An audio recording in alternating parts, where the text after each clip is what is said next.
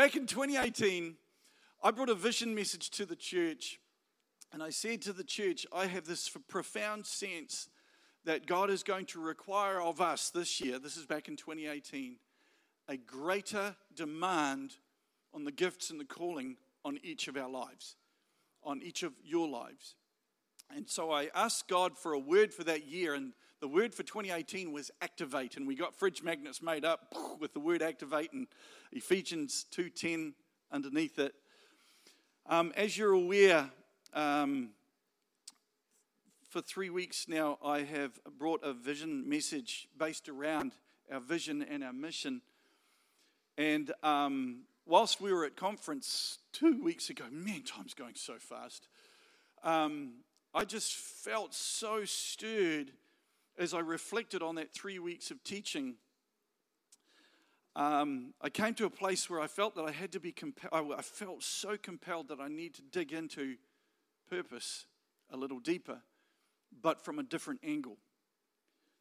I think we can all agree that without God, who gives us life, humanity would not exist. Yeah? All believers? Good. Okay, we're in agreement there.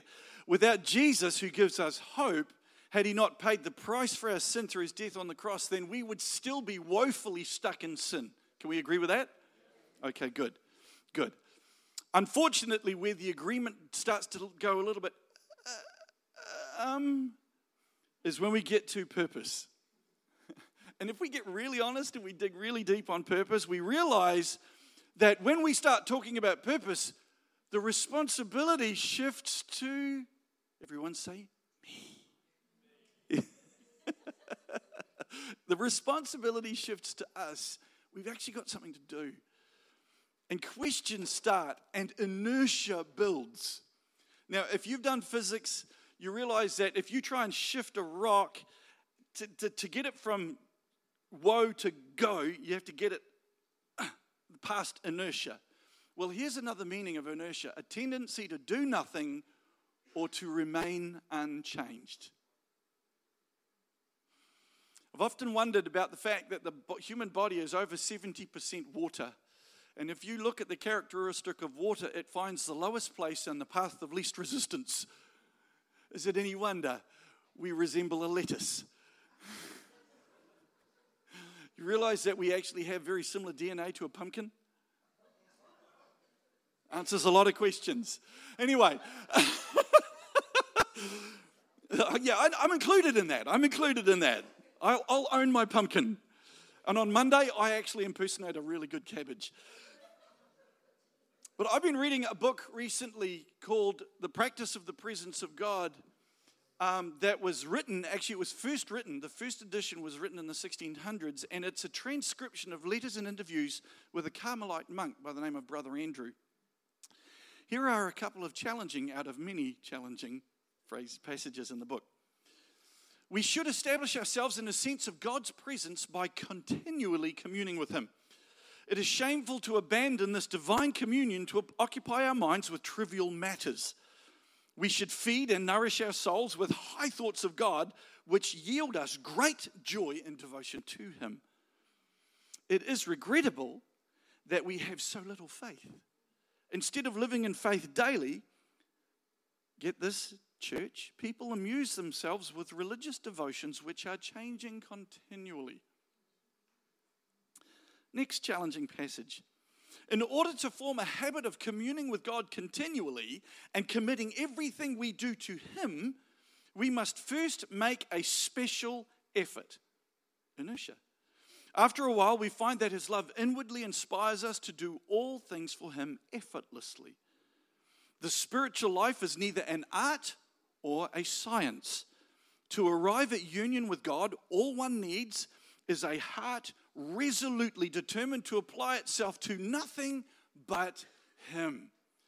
Do nothing but for His sake and to love Him only. This gentleman was not a great theologian, he was not a, a great priest, he was a monk, and for his entire monking, he served in the kitchen and the garden of the monastery. He held no office, he held no title, he held no position of fame or notoriety. Yet he would get more visitors than even the chief priest of the monastery. Why? Because people wanted to know what he had. What he had was a continual presence of, with, through, and because of God. You may have heard it said that passion is the oxygen of the soul. I would like to add this morning that faith is the oxygen to the spirit.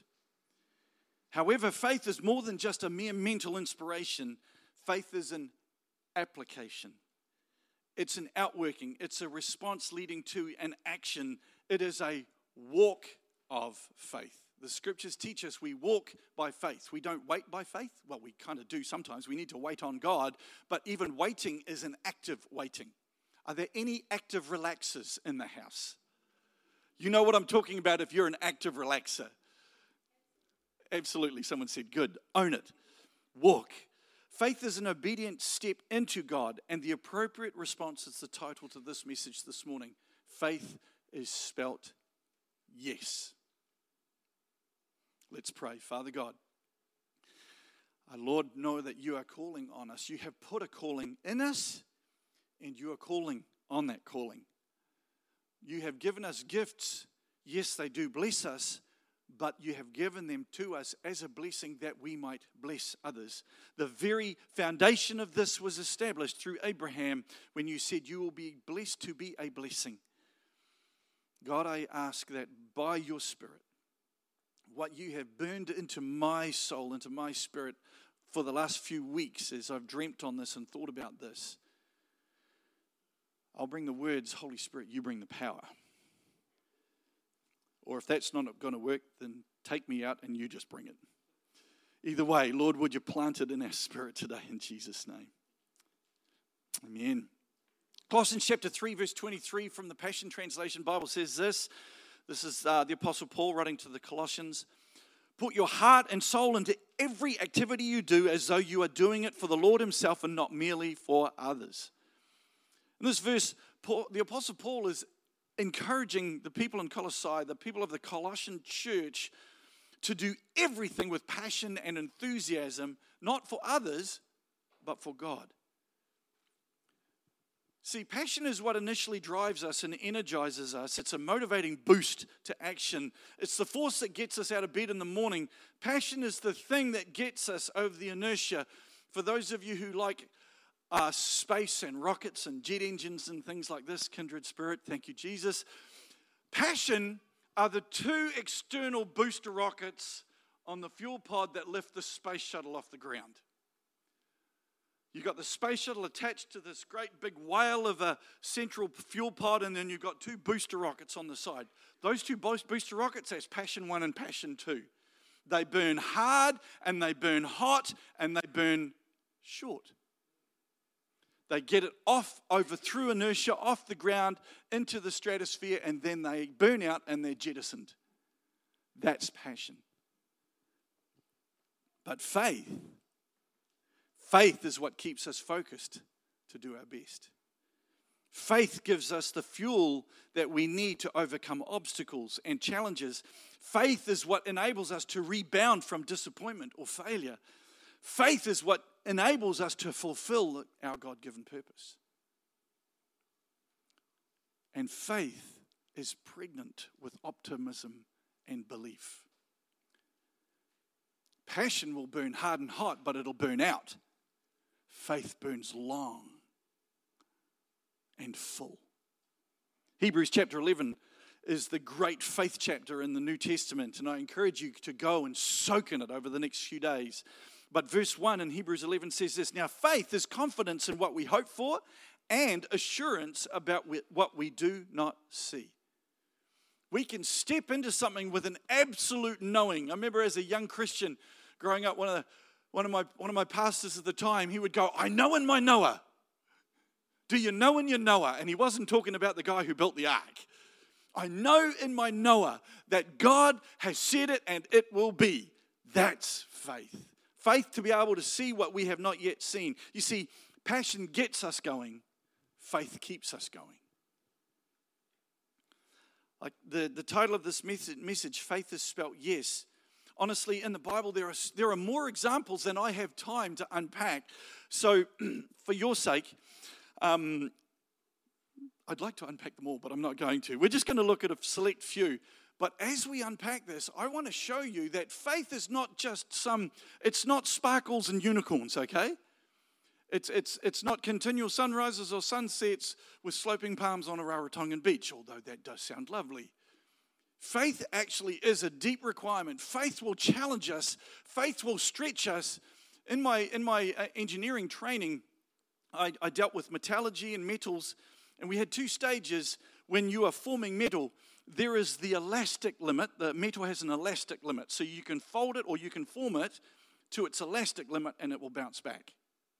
But if you form it past its elastic limit, you get into its plastic limit. And that's where it forms and it holds. And if you go too far, it will form and snap, depending on the different grade of metal. But faith will take you beyond your elastic and it will shape you to your plastic. Here's the first one Abram. Genesis 12, verses 1 and 2. The Lord said to Abram, Leave your native country, your relatives, your father's family, go to the land that I will show you. I will make you into a great nation. I will bless you and make you famous, and you will be a blessing to others. Now, consider Abram, who we know becomes Abraham. Consider what he had before him.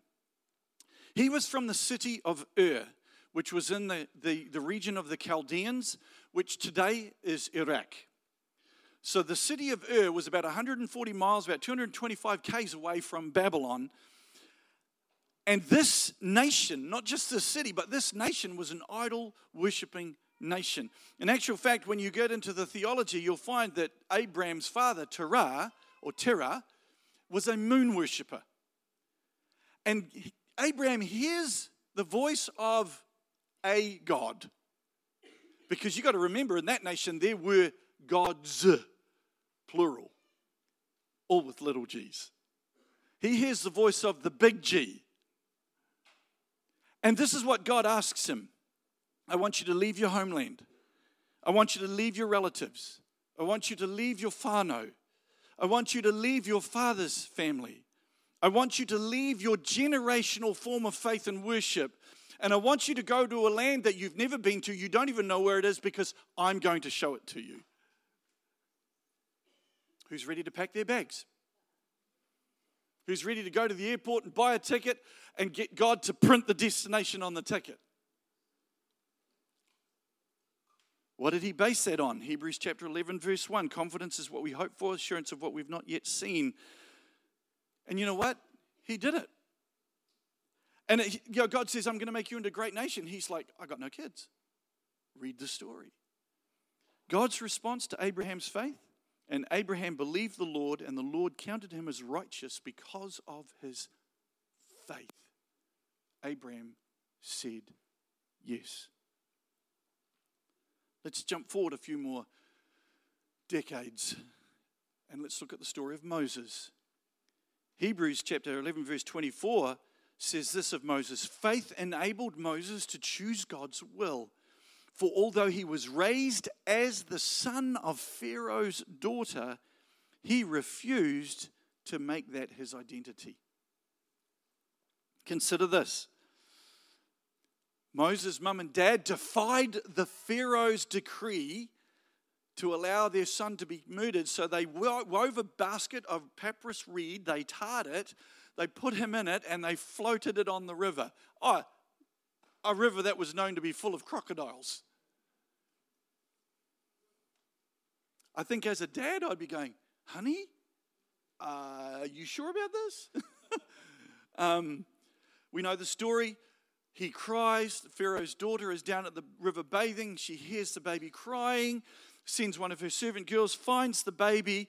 Moses' sister happens to be watching him, runs over and goes, Would you like me to get a nurse for the baby? Mom! Mom, got a job! But, you know, moving along, He's raised, he is the grandson, the adopted grandson, grandson of Ramses the First. He's raised, educated, trained, established in the highest family in Egyptian times, yet he chose not to make that his identity. Then he makes this massive mistake. in judgment and he kills an Egyptian because the Egyptian's are abusing a Hebrew, then the Hebrews turn on him. What are you going to do? You're going to kill us as well? Pharaoh finds out, he flees, ends up in the desert, gets meets meets a Midianite tribe, marries. He ends up being a shepherd for his father-in-law. He's on the side of a mountain, and God calls. Want to understand how he calls? Read the story about the burning bush. But God says, I want you to go back. So consider what God has presented Moses. He's a fugitive returning to the land of his crime. He's a fugitive returning to the family that he turned his back on. Oh, who just happens to be the royal family. He's going back to front up, not to his adopted grandfather, but he's going back to front up to his half brother, Ramses II. And he's going to say, Bro, God wants all the Israelites. Oh, by the way, that's about 90% of your labor pool. You have to set them free. If that's not enough, he's not even sure that the Hebrews, the Israelites, are going to accept him. He actually asked God, How do I convince them that you sent me? They're not going to believe me. They've been in slavery 400 years. Oh, and if that's not enough, he's now 80 years old. He has a stutter or a stammer, stammer, not too sure which. He has difficulty speaking, and he is racked with insecurity. God goes, Perfect.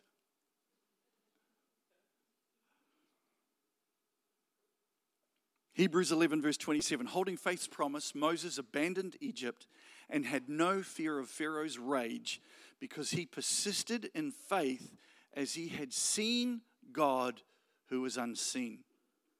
So, we know the story. He goes back to Egypt. He convinces the Hebrews that God has sent him. God brings all sorts of judgments, and that's a whole nother teaching series. They leave Egypt, and then all of a sudden, there's the Red Sea. They're camping, and Pharaoh has an aha moment and went, I'm sunk. The nation's going to go broke. Actually, the nation was broke because they gave the Hebrews all their gold. It's like 400 years worth of back pay. Who would like that? Generational back pay. Come on. Thank you, Jesus. And then Pharaoh has this moment I'm going to go and get them back. So they're stuck between the sea and an insanely raged, enraged Pharaoh and his entire elite army careering down on them. And suddenly all the Hebrews are going, Why? to the one man who was obedient to God. Who wants to sign up for that? Exodus 14, let's read verses 13 and 14. But Moses told the people, Don't be afraid, just stand still and watch the Lord rescue you today. The Egyptians you see today will never be seen again. You go back and study Egyptology and Egyptian history, you will find literally in Egyptian history there is a corridor of time where the entire nation of Egypt was Christian without an armed force.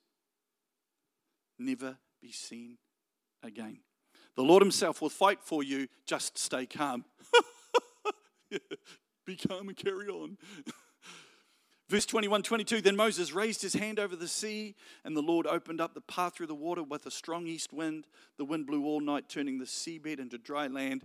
So the people of Israel walked through the middle of the sea on dry ground with walls of water on each side.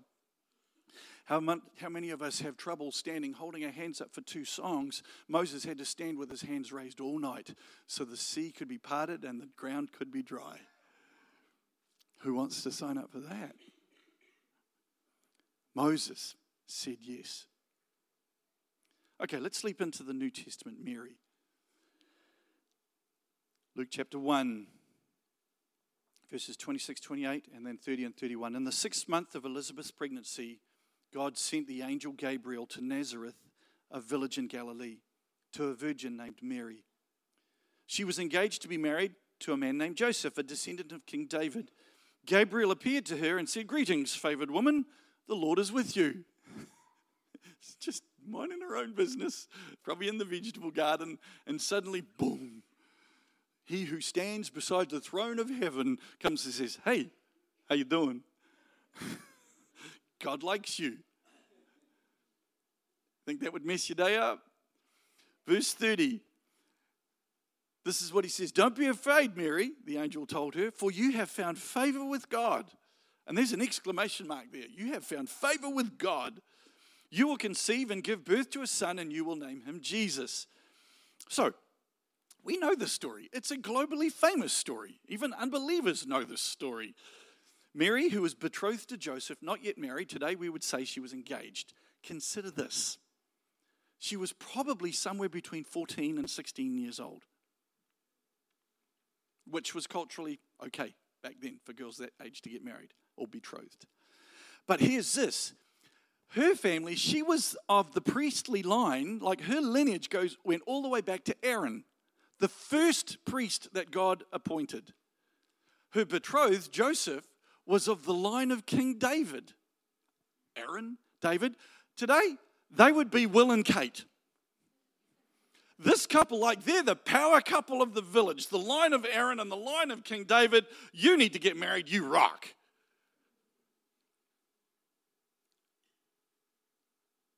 a betrothed virgin, virgin, not virgin, virgin, now pregnant. Could you get any more scandalous? And not only that, the daughter of a priest of a priestly line, now pregnant. The potential shame, the potential ostracization, and the potential of death by stoning.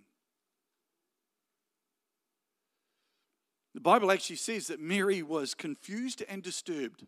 You think? she literally asked the angel to explain to her, just kind of, can you just unpack this a little bit for me? How's this actually going to happen? I may be young, but I do understand biology.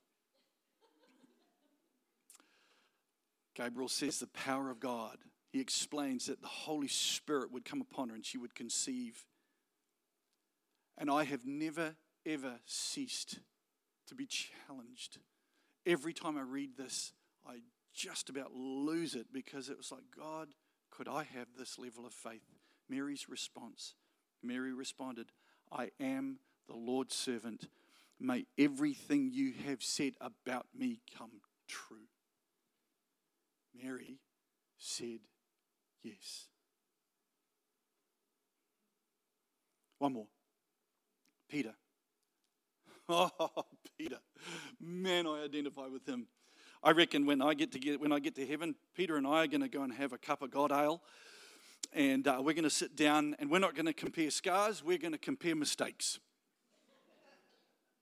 And I reckon we're going to laugh our heads off and end up weeping because of the incredible grace of God. We all know that Peter had a very up and down time in his early years in his faith if you are young in your faith, if you are middle aged in your faith, not your genealogical, biological age, but in your faith, or if you're old in your faith, I want you to understand something. It's going to be up and down. That's okay. Because Peter was up and down, and guess who he hung out with? Oh, Jesus. and there was this time when Peter encountered Jesus in the line of his first profession and that of a fisherman. And this story has continued to challenge me personally and deeply. And in actual fact, it has been a phrase that both Suzanne and I have used through our entire faith journey of leading this church. Let me read to you Luke 5, verses 3 to the first part of verse 5. Stepping into one of the boats, Jesus asked Simon, its owner, to push it out into the water. So he sat in the boat and he taught the crowds from there. When he had finished speaking, he said to Simon, Now go out where it's deeper, let down your nets and catch some fish. We know the story. Master, Simon replied, We worked hard all night and didn't catch a thing. So let's put ourselves in the story. Let's picture this. Jesus is walking along the beach, and I mean, I, I, I kind of picture Jesus. This is, this is where my brain goes, okay? Land, water, Jesus because there are so many people here, he's got nowhere to go, and they all want a piece of him. They all want to touch him because they all want to be healed and they want to be fed. And, they, yeah, and Jesus is like, this is not working. Now, it wasn't the right time for him just to step off the beach and stay standing on the water. he could have done it. That would have been awesome. But what he does is he commandeers a fishing boat. And then he turns that fishing boat into a speaking platform. So, Peter, let's picture this. This is Jesus. Peter's just come in. He has been working his tail off all night. He's exhausted, he's tired, he's grumpy because Peter was grumpy. He'd caught nothing. He's got, I've got nothing to take to market. He pulls into the beach and there's more people than you can count. Great. Fantastic. Just what I need. A noisy bunch of people to get in my face. I've got nothing to sell you. Go away. And whilst he's dealing with his attitude, suddenly a rabbi steps into his boat and goes, Can you just push off a little bit? Because I need to talk to these people. And he's like, I can't even go and have a coffee. I can't even get out of the boat. I can imagine, I put myself in there, I'm thinking, I think my grumpy level would be going, yeah, the, the, the grumpometer.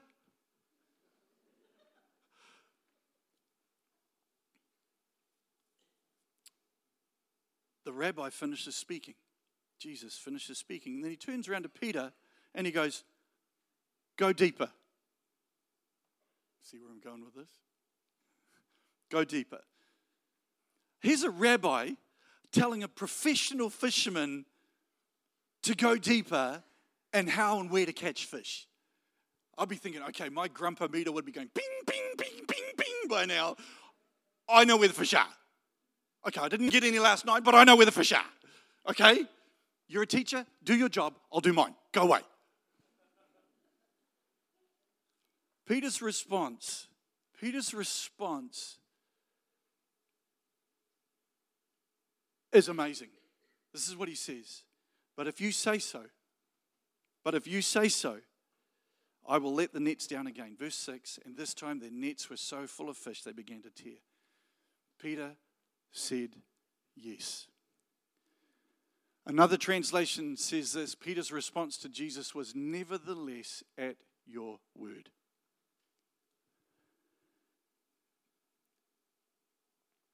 So, what has this got to do with purpose? What has this got to do with us, our faith? Here's the challenge Have I, have we become so comfortable with where things are at in our life, where things are at in our faith, where things are at in our understanding of God? Have we become so comfortable that we're just going, no, speak to the hand? Have I, have you, have we, get this, in our comfort, limited our lives through that comfort? Have, or have we limited our lives through our discomfort? It goes both ways. Oh, no, no, I, I, I, I, I, can't, I, I, I can't do that. No, don't ask me to lead a connect group. No, don't ask me to walk one on one with someone to disciple them. I just don't know enough about Jesus. Do you know Jesus? Yes, that's enough. What's your story? How did you meet Jesus? How do you stay connected with Jesus? That's enough. Here's the challenge number one Will I, and these are taken directly from the four that I've just spoken to you about, will I believe the Lord and give the Lord a reason to call me righteous because of my faith? Will I, in faith, choose God's will, stepping out in spite of fear? because I will persist in faith as I had seen God who is unseen. Abraham, Moses. Will I say to God, I am the Lord's servant? May everything you have said about me come true. Will I go deeper? Will I put my heart and soul into every activity I do as though I am doing it for the Lord Himself and not merely for others? Will I say yes?